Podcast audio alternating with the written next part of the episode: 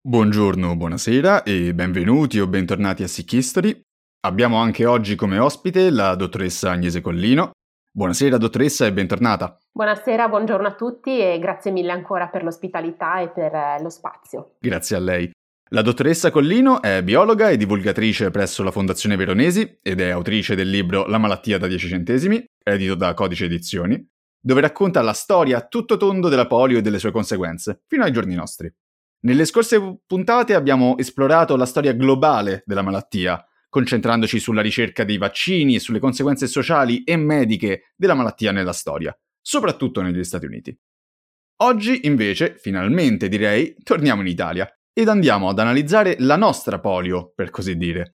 Allora, dottoressa, in Italia che effetti ebbe la polio? Perché nel suo libro racconta che fu una malattia molto importante sia prima che dopo la seconda guerra mondiale, con pazienti e personaggi molto famosi che lavorarono nell'ambito di questa malattia. Sì, assolutamente. Allora, c'è da dire che è una malattia che arrivò in Italia e mostrò le sue conseguenze più importanti, diciamo, nel nostro paese più tardi di quello che fece negli Stati Uniti, perché se negli Stati Uniti la polio aveva colpito il, il futuro presidente Roosevelt già nel 1921, in Italia forse la, la, la principale testimonial diciamo, di, di questa malattia fu colpita più tardi, perché parliamo del 1936, quando Anna Maria Mussolini, la figlia più piccola appunto del duce, venne colpita dalla polio in maniera anche molto grave, cioè rischiò veramente di, di morire tra l'altro rimase danneggiata da questa malattia permanentemente per il suo tronco, per l'addome, che infatti rimase deformato e la costrinse tutta la vita a portare un busto.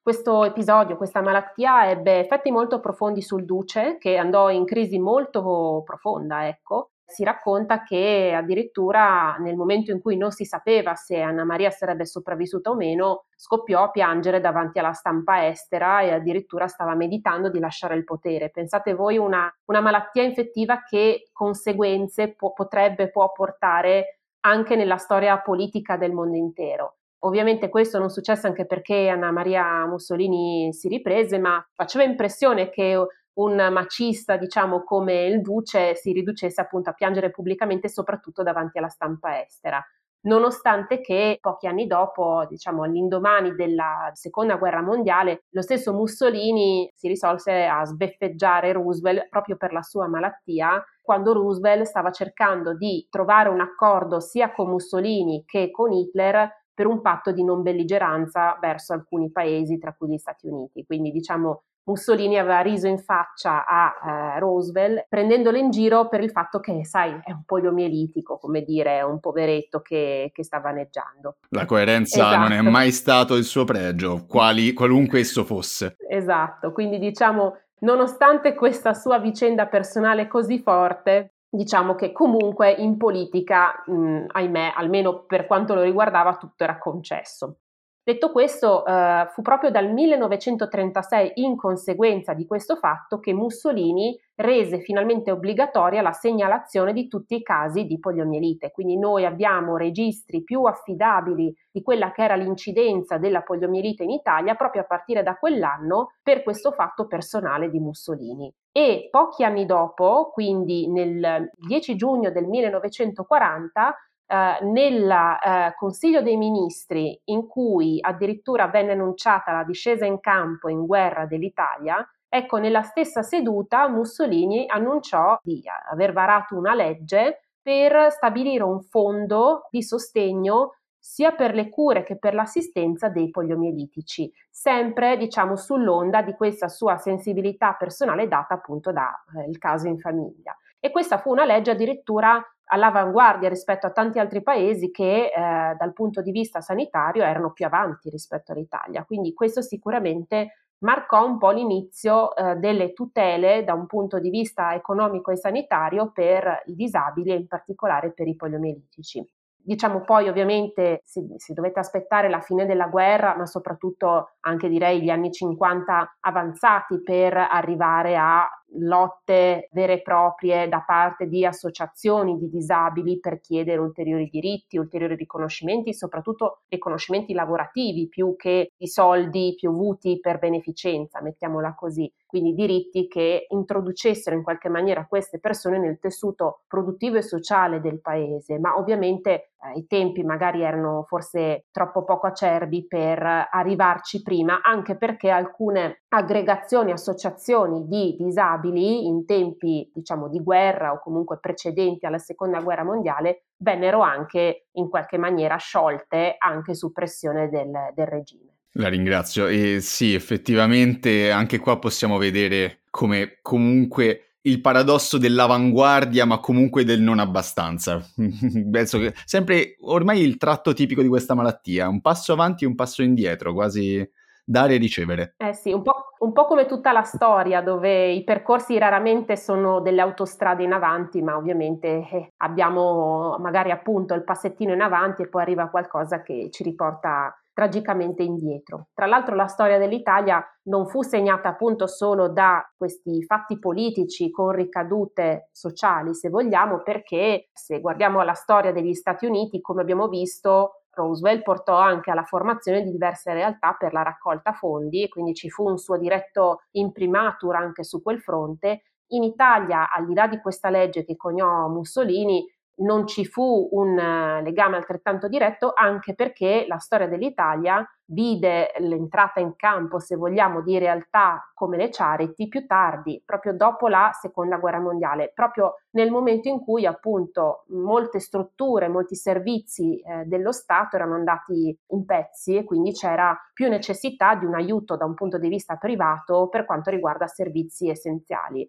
Ecco perché in Italia realtà come la National Foundation for Infantile Paralysis, questa fondazione così importante nata su diktat, tra virgolette, di, di Roosevelt, non, non ebbe de, degli analoghi in periodi legati al pri, alla prima parte del Novecento. La Lega Italiana per la lotta alla polio, che è un po', se vogliamo, il, il, gemello italiano della National Foundation, nacque nel 1954, quindi vedete dopo la seconda guerra mondiale e fu una, un'associazione, una società che si poneva un po' gli stessi obiettivi, quindi sensibilizzare rispetto alla malattia, promuovere la ricerca e soprattutto offrire assistenza ai sopravvissuti alla poliomielite oppure per chi magari appunto ne fosse colpito in quel momento. E tra l'altro fu proprio questa associazione che il 21 giugno 1957 nacque la prima giornata nazionale della poliomielite in Italia, quindi diciamo un po' la canonizzazione della, di questa malattia come un tema importante su cui sensibilizzare anche i cittadini italiani.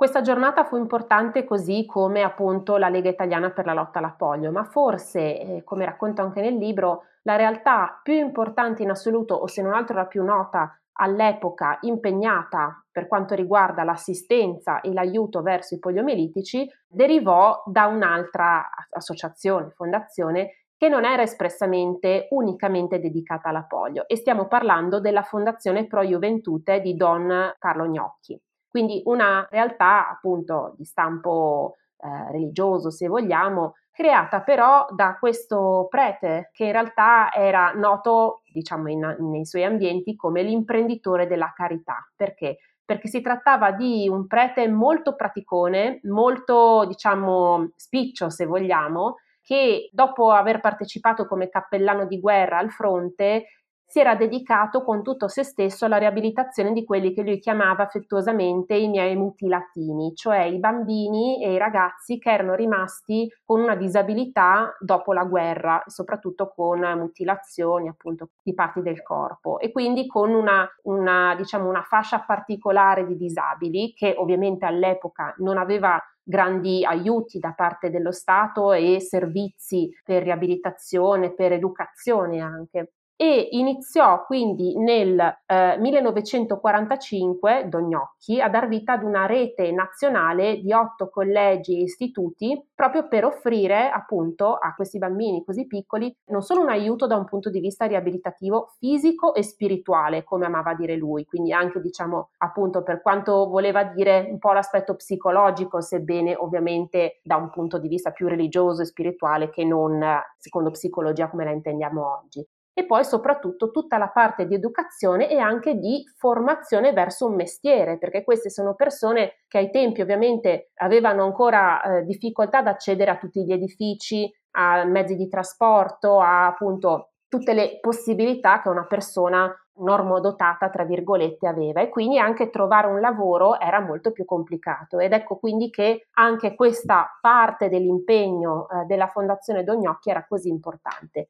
e a partire dal 1953 Dognocchi decise di aprire le porte appunto della sua rete di, di istituti anche ai poliomielitici, ai bambini e ragazzi con la polio, per dare loro sostegno nella stessa maniera. E questo fu importantissimo, tanti sopravvissuti alla polio ancora oggi in vita raccontano appunto della loro esperienza in uno di questi istituti sparsi per l'Italia, dove sicuramente trovarono eh, assistenza, rifugio e formazione, ma dove raccontano anche insomma di metodi un po' molto alla buona e, e spiccioli se, se vogliamo, come dicevo prima, sia per diciamo, la gestione interna, stiamo ovviamente parlando di un periodo in cui l'Italia era molto povera e quindi bisognava veramente trovare i, i, modi per portare il pane in tavola, soprattutto per istituti così vasti che gestivano tutti questi bambini, ma poi anche metodi molto spicci e molto diretti per raccogliere fondi, perché tra l'altro Dognocchi, che prima dicevamo era, era chiamato l'imprenditore della carità, era impegnato, oltre che diciamo, nell'amministrazione dall'alto di questi istituti, anche nel trovare i fondi per sostenerli in un'epoca in cui dicevamo le charity in Italia quasi ancora non c'erano e quindi c'erano, diciamo, c'erano dei modelli tutti da costruire, non c'era già una strada, una via maestra segnata. E lui si racconta che oltre ad aver amato tantissimo questi bambini e questi ragazzi, chi l'ha conosciuto all'epoca lo ricorda molto affettuosamente, ma soprattutto un, uh, un prete, una persona che non si vergognava di bussare a tutte le porte dalle persone diciamo di famiglia ricca, nobiliare ai politici, da appunto la stampa e i cosiddetti nuovi mezzi di comunicazione che all'epoca consistevano di fatto nella televisione, che lui pure aborriva perché si rendeva conto dei pericoli, soprattutto per i più giovani, di questi nuovi mezzi di comunicazione, ma sapeva anche, e lo diceva, che non si poteva più prescindere da questi per spargere il proprio messaggio e quindi farsi conoscere e magari raccogliere fondi. Precorreva abbastanza i tempi anche da quel punto di vista e quindi ecco che eh, insomma di fatto questa, questa, persona dette vita alla prima diciamo grande rete di strutture di assistenza per poliomielitici ma più in generale per disabili, soprattutto bambini appunto adolescenti minori in generale in Italia. E questo penso che sia un capitolo molto importante perché segnò un pochino l'inizio anche di queste realtà in Italia ed rima- rimane ancora oggi molto nella, nella memoria collettiva di tutta diciamo, la cittadinanza italiana che ha, sia sopravvissuta a una malattia di questo tipo. Un uomo senz'altro che ha messo il suo pragmatismo al servizio del bene comune, diciamo. Esatto. E quindi abbiamo fatto un quadro dell'Italia fino alla metà degli anni 50, i primi anni 60 circa. Ma come cambiò la situazione con l'introduzione della vaccinazione in Italia? Perché se in America i problemi furono nella distribuzione e poi nell'incidente Cutter, anche in Italia la situazione non si rivelò facile per tanti fattori diversi. Esatto, tra l'altro questi, diciamo, questi eventi legati appunto all'introduzione o al tentativo di introdurre i vaccini erano più o meno coevi a questo periodo di Dognocchi, quindi vedete ci si iniziava a muovere un po' su entrambi i fronti, sia l'assistenza ai malati che alla prevenzione della malattia stessa. Tra l'altro questi erano tempi estremamente complicati per l'Italia per quanto riguarda il fronte sanitario perché tenete presente che prima del 58 in Italia non esisteva neanche ancora il Ministero della Sanità. Esisteva un organo eh, diverso che era chiamato l'Alto Commissariato per l'Igiene e la Sanità Pubblica, ACIS, dove appunto il direttore era appunto l'alto commissario che prendeva iniziative di salute all'epoca sotto controllo soprattutto del Ministero dell'Interno. Quindi pensate come era diversa la struttura all'epoca.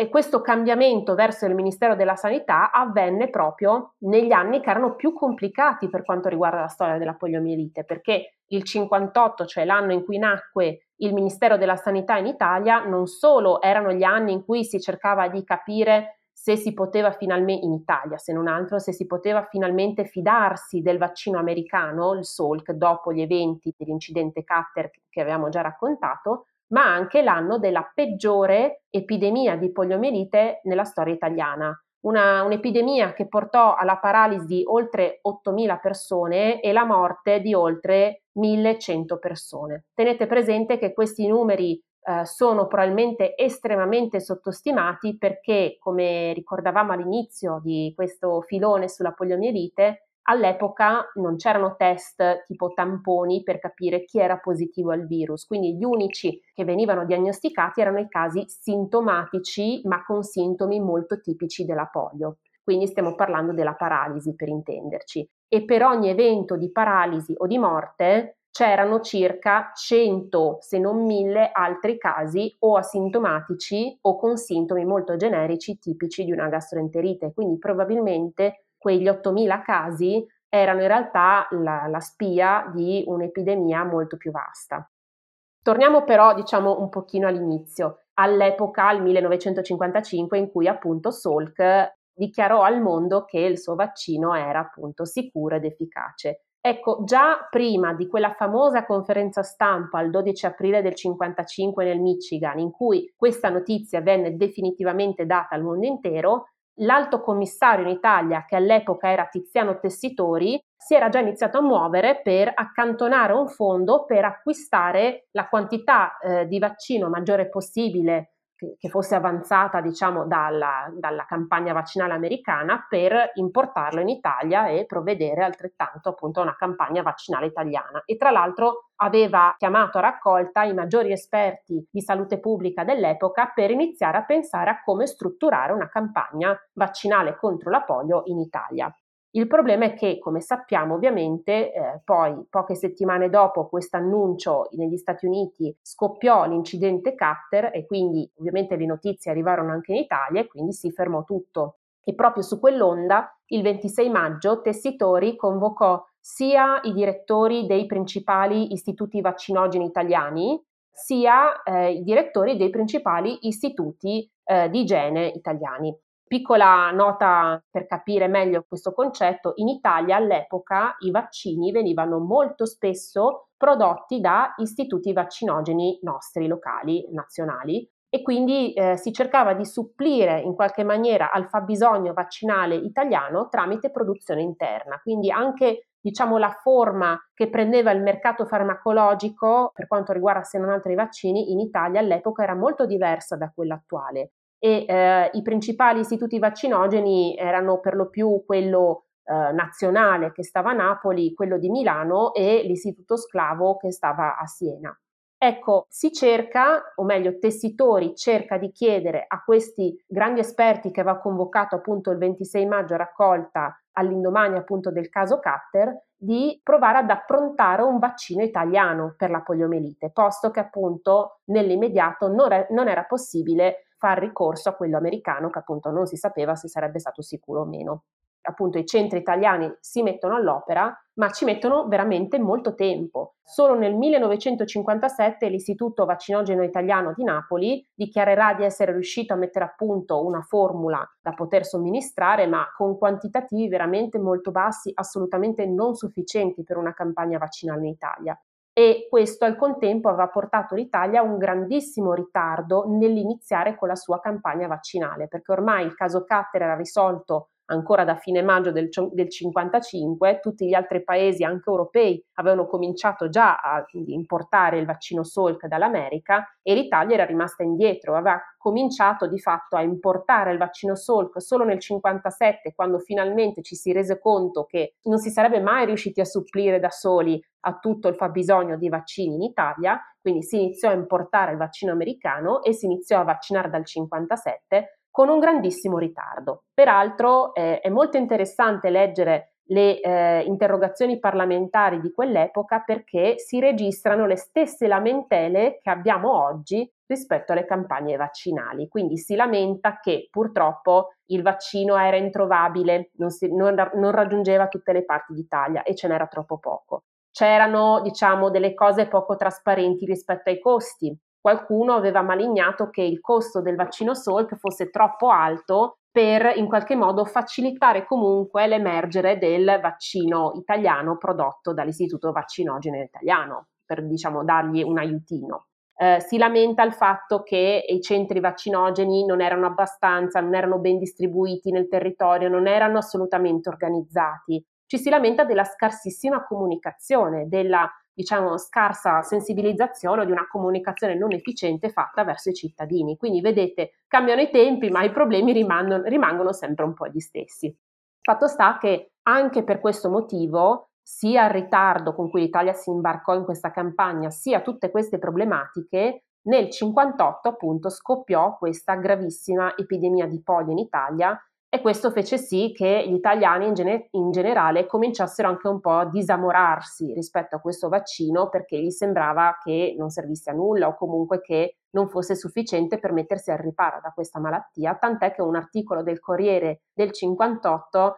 cercava di sollecitare i genitori a non lasciarsi sfuggire l'occasione della vaccinazione e sottolineando che c'era una stanchezza diffusa tra i genitori verso appunto la possibilità della vaccinazione che era tangibile. Quindi anche questo ci ricorda un pochino come oggi se diciamo da una dose all'altra sembra che ci stiamo un po' stancando del continuare a vaccinarci per il Covid, non riusciamo bene a tenere botta nel tempo rispetto a questa vaccinazione e ci sembra anche che magari non ci protegga abbastanza perché non, non protegge dal contagio per quanto sia importantissimo invece la protezione verso la forma grave della malattia ed è importante ricordarci di quanto in realtà questo vaccino è comunque prezioso per la nostra salute. Quindi vedete, anche qui cambiano i tempi, cambia il virus, ma tanti paralleli possono essere fatti. Fatto sta che nel 1959, come vi ricordate, c'è un game changer, cioè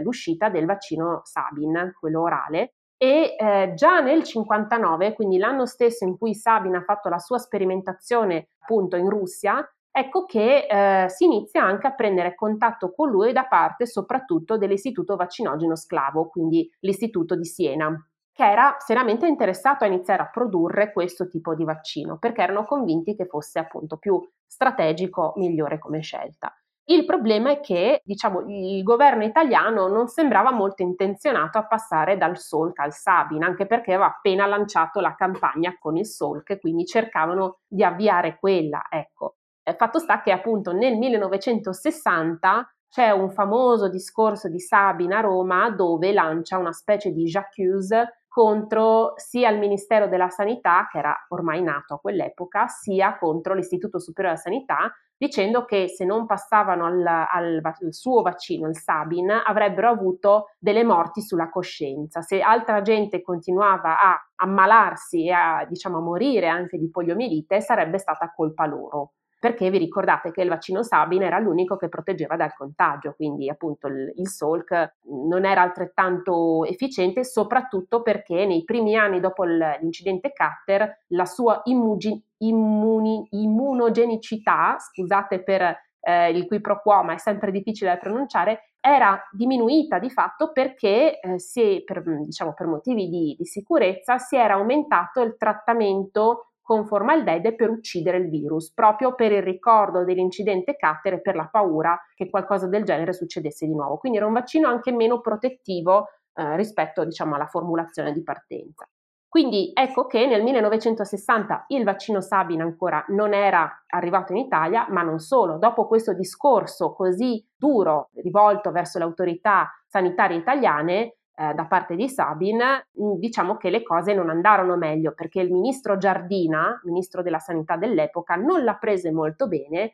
non solo rilasciò un'intervista ai giornali in cui affermava le sue motivazioni per non essere ancora passato al vaccino Sabin e diceva che i bambini italiani non sarebbero stati usati come cavie di un vaccino del genere, quindi l'aveva buttata un po' sul drammatico, mettiamola così ma soprattutto si racconta che vennero messi i sigilli all'istituto sclavo per impedire che producessero il vaccino Sabin, quindi venne proprio bloccato del tutto questo vaccino, tant'è che mentre gli altri stati europei iniziavano ormai a passare al vaccino Sabin per ovvi motivi, così come gli Stati Uniti, l'Italia non passò a questo vaccino fino al 1964, con un ritardo nettissimo rispetto agli altri paesi e si calcola che eh, se si fosse passati subito a questa vaccinazione si sarebbero risparmiati qualcosa come 8.000 casi di poliomielite e oltre 1.000 casi eh, di morti da polio. Quindi sicuramente c'è stata una grande, grande responsabilità del governo italiano dell'epoca nel ritardare l'arrivo di questa vaccinazione.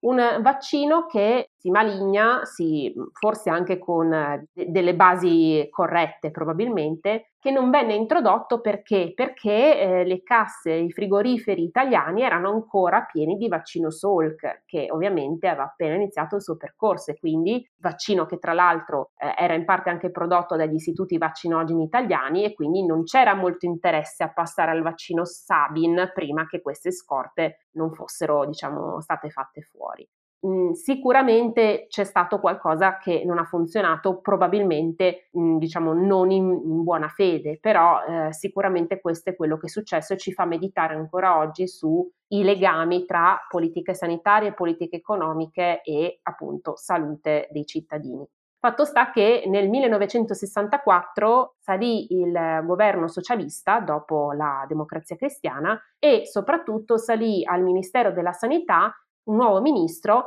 eh, Giacomo Mancini, che era un calabrese tutto d'un pezzo, come si racconta all'epoca, soprattutto come racconta uno dei suoi principali cronisti, il giornalista eh, Giorgio Giannelli, che eh, insomma ha seguito da vicino le sue vicende, e che racconta come una volta preso di questa impasse, subito ordinò ai medici italiani di passare appunto alla vaccinazione Sabin e si racconta questa scena divertente in cui ci sono appunto i medici che eh, in riunione con lui cominciano a lamentarsi del fatto che non avevano i frigoriferi per questo vaccino perché come si diceva il vaccino Sabin aveva bisogno della catena del freddo e lui batte il pugno sulla scrivania e urla che non, è, non sono qui per ascoltare le vostre lagne Adesso andate a casa, compratevi un vostro frigorifero e poi le celle acquistate da noi, dallo Stato, vi arriveranno quando saranno pronte. Fatto sta che poi pare che abbia alzato la cornetta, abbia chiamato il signore Ignis per ordinare X frigoriferi appunto portatili da inviare ai medici dei centri vaccinali, perché era vero il problema della catena del freddo, era vero che spesso appunto i medici non avevano a disposizione un freezer perché di fatto si aveva bisogno del meno 20 e quindi non era un problema campato per aria, però se non altro questo ci dà l'idea del polso che aveva questo ministro e della determinazione nel passare a questo vaccino.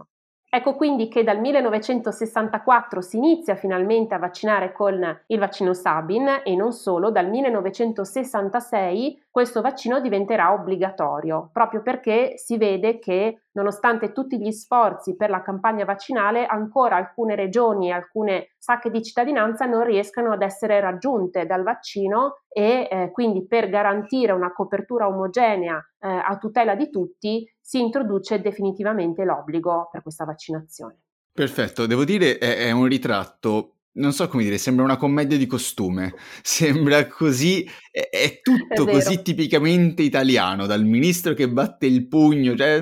la lamentela sul frigo, una commedia di costume. Mi immagino Alberto Sordi a un certo punto che è appare. vero. È vero e ci dà l'idea di come, che è un po' la tesi del mio libro, cognitivamente siamo cambiati molto poco nel tempo, sia gli americani che noi italiani, cioè mentre le vicende cambiano sicuramente i tempi storici, i mezzi a disposizione, l'essere umano è rimasto un po' quello che è. Grande verità che questa malattia vuole dimostrare ogni volta, ogni puntata mi sa che torna questo mantra ormai. Esatto. Comunque, negli anni l'introduzione del vaccino portò all'eradicazione della malattia nell'84, nell'82? Quale anno? Allora, in Italia l'ultimo caso eh, endemico di poliomielite risale al 1982, dopodiché ci sono stati altri due casi di importazione, l'ultimo nel 1989. Da quell'epoca l'Italia non ha più visto casi di poliomielite. Detta così sembra poco, ma ovviamente se pensiamo ai casi che c'erano prima dell'introduzione del vaccino fa impressione. Esatto, cioè all'epoca per esempio di Dognocchi si parlava di circa 3.000 casi all'anno, quindi veramente non pochi, non pochi soprattutto perché, ripetiamo, sono casi che all'epoca erano quelli sintomatici con gravi sintomi, quindi si parla molto probabilmente di un numero molto maggiore. E quindi se pensiamo che in così pochi decenni di fatto siamo riusciti a spazzare via questo virus che era endemico dal nostro paese, ci rendiamo conto veramente che insomma, abbiamo in mano uno strumento veramente importante per la nostra salute. Di fatto poi non ottenemmo la, lo status di polio free come continente europeo fino al 2002 perché alcuni paesi, soprattutto dell'Europa dell'Est, ci misero più tempo per riuscire a eliminare la poliomielite dal loro territorio ed è per questo che in Italia si continuò a vaccinare col vaccino Sabin fino appunto agli anni 2000 eh, sebbene negli ultimi anni con schedula mista, quindi con delle dosi di vaccino Salk prima delle dosi di Sabin per abbassare il più possibile il rischio, per esempio, di polio vaccinale. E poi dagli anni 2000, appunto, con questa dichiarazione definitiva di eliminazione della polio dal continente europeo, passammo definitivamente noi, come altri paesi europei, alla vaccinazione Salk. Quindi alla fine l'Italia è riuscita negli anni, con tanti sforzi, tanti paradossi, a liberarsi di questa malattia. E il vaccino ha avuto ovviamente un ruolo fondamentale nel raggiungere questo obiettivo.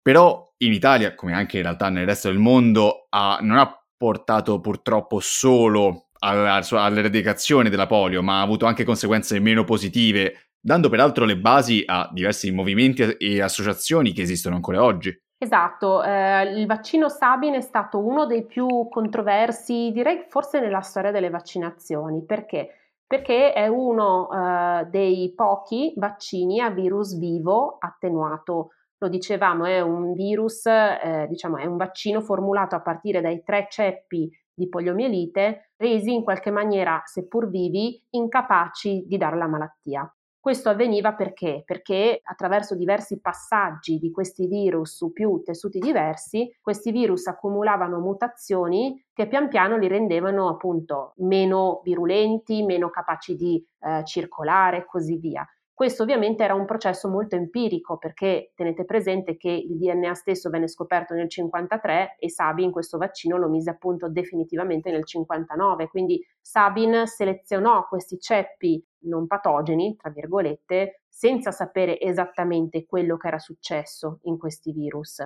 Il problema qual è? Che in du- almeno due ceppi di poliomielite, la polio 2 e polio 3, inclusi in questo vaccino, le mutazioni che si erano accumulate e che quindi avevano reso il virus eh, incapace di dare la malattia erano pochissime. Nel caso della polio 2 solo una mutazione. E quindi voi capite che somministrando il virus vivo alla persona da vaccinare, questo vaccino arrivava eh, nell'intestino proprio come il virus vero, iniziava a replicare seppur blandamente rispetto al virus originario e nel crescere nell'intestino, nel replicarsi, questi virus vaccinali potevano accumulare mutazioni, possono accumulare mutazioni come il virus normale. Se sfortunatamente le mutazioni accumulate vanno a supplire in qualche maniera alle mutazioni originarie del vaccino, possiamo ottenere un virus che riacquista la capacità di far ammalare l'aggressività originaria.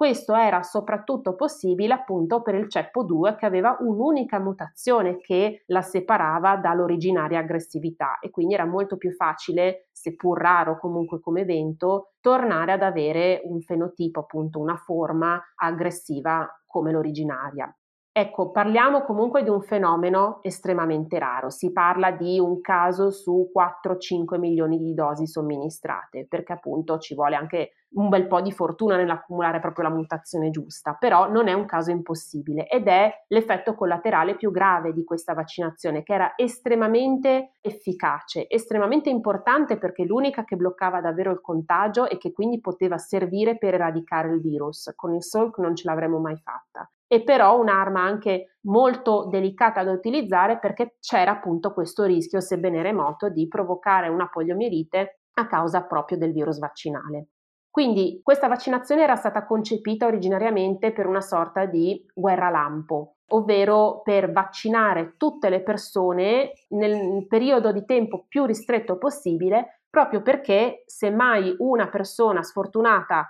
avesse sviluppato una poliomielite vaccinale, come quella che descrivevamo, questo virus non avrebbe trovato nessuno intorno a sé che potesse essere infettato perché sarebbero stati tutti vaccinati e quindi questo virus sarebbe morto lì, diciamo, all'interno del paziente zero senza creare focolai. Questo ovviamente non è stato possibile perché soprattutto nei paesi in via di sviluppo questa campagna vaccinale non è decollata così velocemente e quindi eh, diciamo paradossalmente ci sono dei focolai di questo tipo. Ma questo è successo anche in Italia prima appunto di arrivare a eliminare il virus della polio. Quindi parliamo ad esempio di anni 60-70, ci sono stati dei casi che sono finiti all'onore della cronaca, uno di questi casi non era proprio legato alla mutazione del virus, quindi non è necessariamente da mettere in questo calderone, ma ha fatto molto scalpore perché comunque ha portato a delle vittime. È il caso di Giorgio Tremante, questo padre che viveva a Verona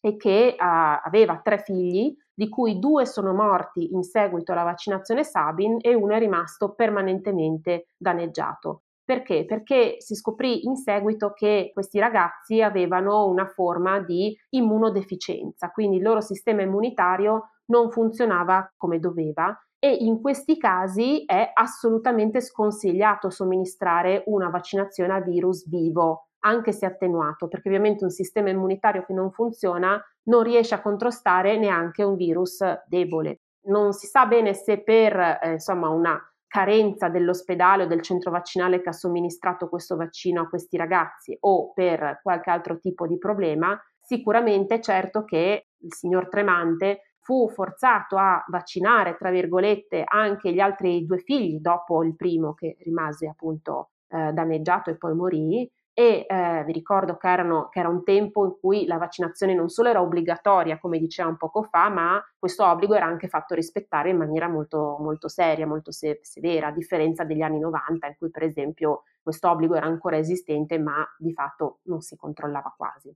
Ecco quindi che questo padre ovviamente si arrabbiò come è giusto che fosse, tantissimo in seguito a questa, a questa sua vicenda personale che l'aveva distrutto ovviamente, e dette vita a una serie di campagne contro la vaccinazione Sabin e più in generale contro le vaccinazioni e soprattutto contro le vaccinazioni obbligatorie. E nel 1985 fu proprio lui a fondare eh, la Lega per la libertà della vaccinazione che di fatto fu l'antesignana di Comilva. Comilva che nacque nel, 1930, eh, scusate, nel 1997 proprio sulle spoglie di questa associazione e che oggi rappresenta la principale associazione Novax italiana. Quindi vedete che spesso si tende a descrivere i Novax come persone psicopatiche o comunque che inventano bene o male dei concetti strani sulle vaccinazioni, non si fidano, questo sicuramente magari per alcuni casi è vero, ma in questo caso c'è un'origine di questa associazione che è legata a un fatto realmente accaduto. Quindi questo magari ci può anche aiutare un po' a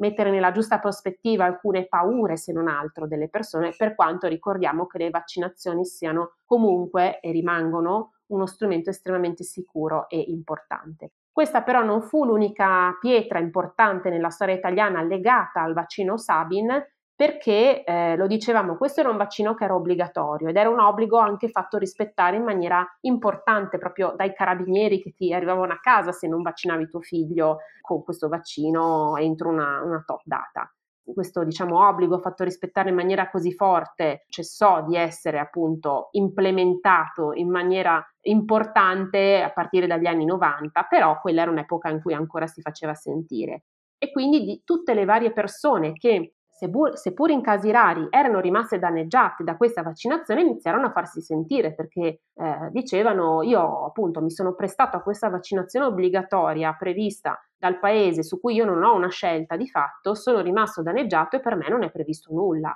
e non è giusto. Quindi proprio questi eventi e questi casi che finirono anche all'attenzione della stampa sui giornali piano piano fecero sì che nel 1990, dopo eh, diciamo un percorso giudiziario innescato proprio da una di queste vittime, venne dichiarato incostituzionale questo obbligo di vaccinazione in assenza di provvedimenti di legge destinati a fornire un, eh, diciamo, un risarcimento di qualche tipo alle vittime che avessero registrato un, un danneggiamento effettivamente collegato alla vaccinazione. Quindi provatamente legato a questo vaccino. Ed è così che nel 25 febbraio 1992 venne emessa una legge storica che prevedeva un indennizzo per le vittime legate a effetti collaterali eh, indesiderati dei vaccini e anche da trasfusioni, perché vi ricordo quella era l'epoca anche dell'HIV ad esempio, e quindi di tutta, tutte quelle persone che magari rimanevano danneggiate in seguito a una trasfusione contaminata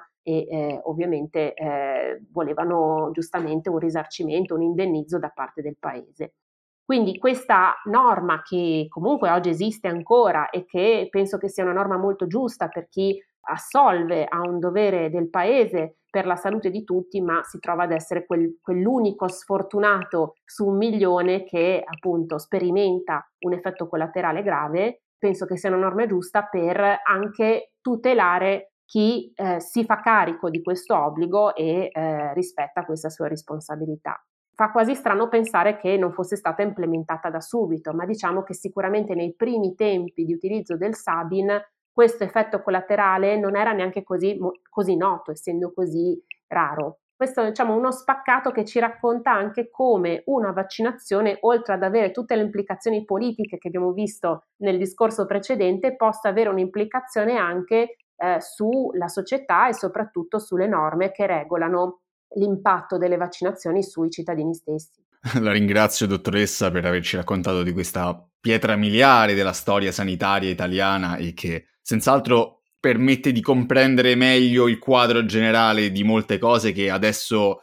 possono suonare sia strane ma anche comunque molto moderne per certi versi e che invece hanno un'origine ben più lontana e ben più profonda di quanto ne non sospettiamo. Esatto. La ringrazio molto per aver partecipato a questa puntata e ormai ci avviamo alla prossima e ultima puntata, quindi. Esatto, è stata una lunga storia, lo è. Abbiamo dipanato tanti decenni di, del secolo scorso in queste nostre chiacchierate e vediamo magari nella prossima puntata insieme un po' a che punto siamo oggi. Perfetto, la ringrazio e l'aspetto là allora. Ci vediamo là. Grazie ancora. Ringrazio anche tutti gli ascoltatori e spero che questa puntata vi sia piaciuta. Vi ricordo che il podcast ha anche una pagina Instagram in cui posto approfondimenti e in cui mi potete contattare per qualsiasi cosa, correzioni, collaborazioni, consigli, per qualsiasi motivo. Vi ricordo che il podcast ha anche un indirizzo email che è sickhistory.podcast.gmail.com. Vi ringrazio di tutto e alla prossima puntata di Sick History.